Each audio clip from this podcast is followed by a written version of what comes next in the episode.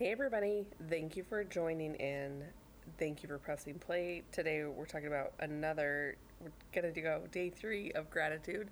And I wanted to share with you um, some thoughts that I've had and just an experience that I had today about planning. And really, I would like to call it the gift of planning. Let's cue the theme song. You're listening to the Disarming Honesty podcast with Jenny Hansen Lane. I spent the last decade or so studying emotional intelligence and the connection that it has to the entrepreneurial world. Join us on this journey as we use every day as our teacher, as we pursue our highest vision of ourselves. The show is dedicated to vulnerability and mindset as we explore the necessary paradigm shifts it takes to change our lives and pivot into profiting from our passions. No more playing small with our dreams. Let's okay, go. So today we took a Sunday drive with our two younger children, and we were driving around um, town, looking at homes and enjoying the weather. And we, um, for those of you that know, I'm a stepmom, and so I take my oldest son to another city for school 50% of the time. Um, he's with us, and so we were by his school, and I told my husband, You can turn here and get home to our house. And he was like, No, you can't. And I just laughed and I said, Yeah, you can. Turn right.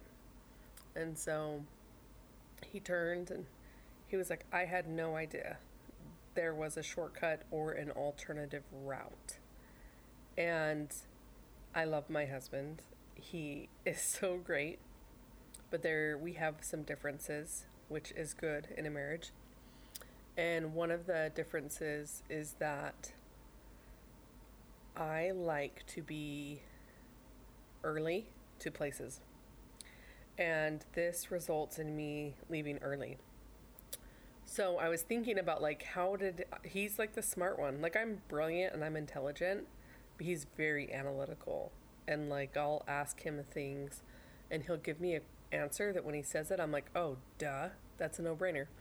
But today it wasn't like that. And I was thinking like even though he's very smart and I'm intelligent, intelligent, that's funny. I'm intelligence. that the sweet sauce was in planning. So my husband is not the type to show up very, very early like I am. And there's something that happens when you commit to being early. You have more time. Does that sound weird? Like, time does not really multiply for other people. It's not like I have more hours in the day than anybody else. But I was able to find this shortcut or smart cut to my son's school because I like to be early. So I knew that I had the time to explore. And that is such a powerful principle that when we plan accordingly, we actually have more time to mess up, to be creative, to figure it out. And it's when we do things last minute that we actually are more hindered in the parameters of the task that we need to do. And that was just a great reminder for me to continue to live to that value of mine of being prompt and early. And it has served me in a lot of ways. And it doesn't take away from the fact that my husband is not like that, because he certainly has his own brilliance. But that was definitely something that I wanted to remember as I'm sharing this episode is that, like, I'm grateful for planning. I'm grateful for the pre period. And I think it's so brilliant that in the Bible that the creation is talked about twice. And I think a lot of times we overlook that. We think, oh, maybe someone's talking twice. But really, like that God is talking about a spiritual creation of the earth before he's talking about a physical one.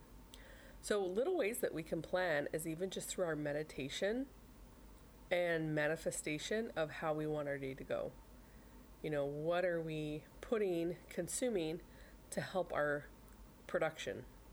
Are we putting in uplifting and positive things to be able to produce that same thing?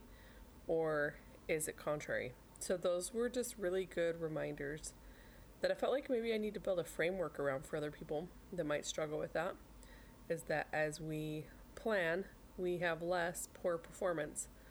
And there's nothing wrong with poor performance because we learn. But there's something to be said about being able to plan. So I've never actually shared anything around this idea of gratitude for planning, but I'm certainly grateful for it because it allows us to find smartcuts and shortcuts in our life and it allows us to be more creative. All right, you guys, love you. Peace out.